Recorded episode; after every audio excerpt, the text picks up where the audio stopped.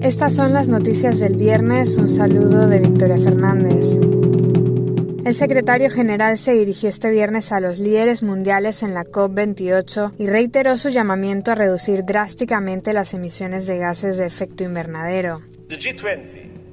El G20, que representa el 80% de las emisiones mundiales, debe tomar la iniciativa. Insto a los países a que aceleren sus calendarios de cero emisiones netas para llegar lo más cerca posible de 2040 en los países desarrollados y de 2050 en las economías emergentes.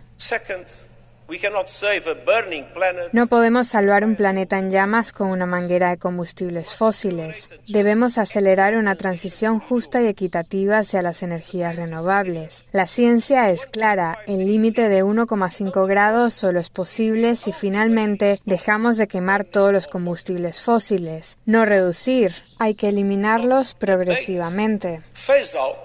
Por último, Antonio Guterres recordó que los países desarrollados deben mostrar cómo van a duplicar la financiación de la adaptación hasta los 40 mil millones de dólares anuales para 2025, tal y como prometieron, y aclarar cómo van a cumplir con los 100 mil millones de dólares a países en desarrollo, los cuales se ven devastados por catástrofes que no han provocado.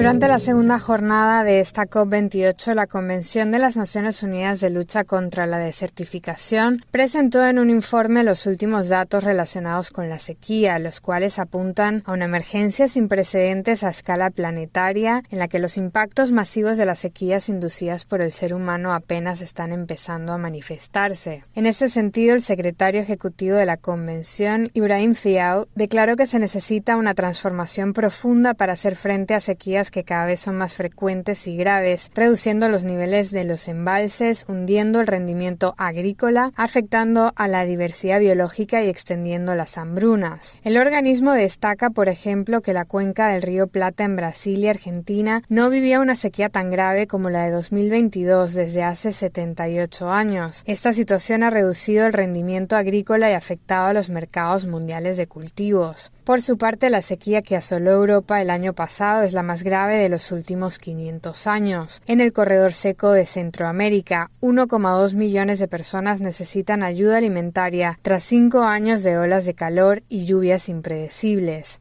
El documento apunta a la restauración del suelo, la gestión sostenible de tierras y las prácticas agrícolas respetuosas con la naturaleza como aspectos críticos para aumentar la resiliencia global a este fenómeno. La gestión eficiente del agua es otro componente clave.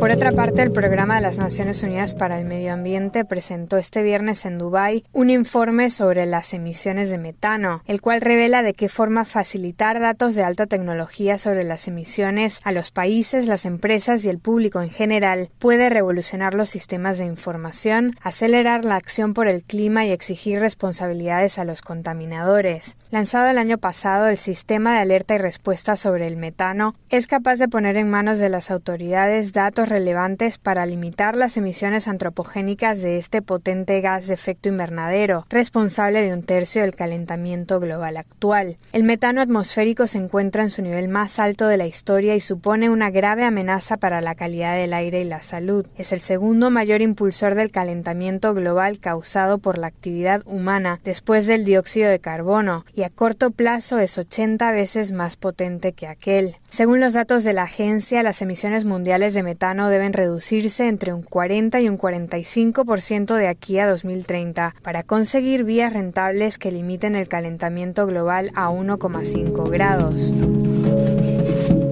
El alto comisionado para los derechos humanos calificó este viernes la reanudación de las hostilidades en Gaza como catastrófica. Volker Turk instó a todas las partes y a los estados con influencia sobre ellas a que redoblen sus esfuerzos para garantizar un alto el fuego.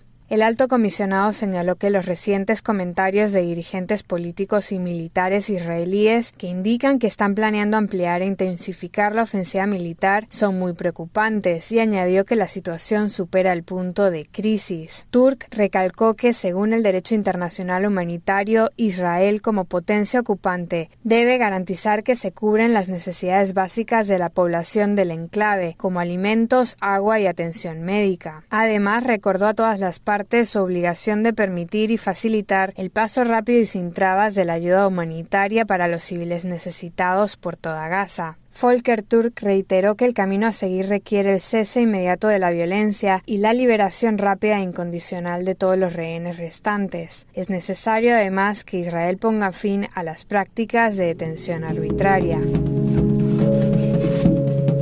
Este 1 de diciembre se conmemora el Día Mundial del SIDA, una jornada para apoyar a las personas que conviven con el virus de la inmunodeficiencia humana y recordar a las que han fallecido por enfermedades relacionadas con el SIDA. Bajo el lema que lideren las comunidades, la campaña de este año destaca su papel esencial en la lucha contra el síndrome, ya que conectan a las personas con los servicios de salud pública, generan confianza, supervisan la implementación de políticas y servicios y responsabilizan a los proveedores.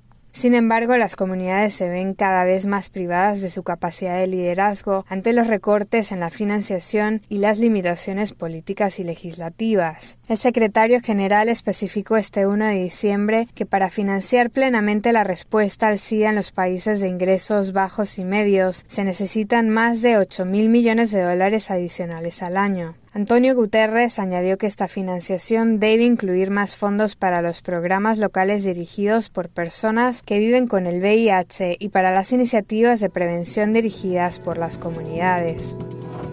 Hasta aquí las noticias del viernes. Un saludo de Victoria Fernández.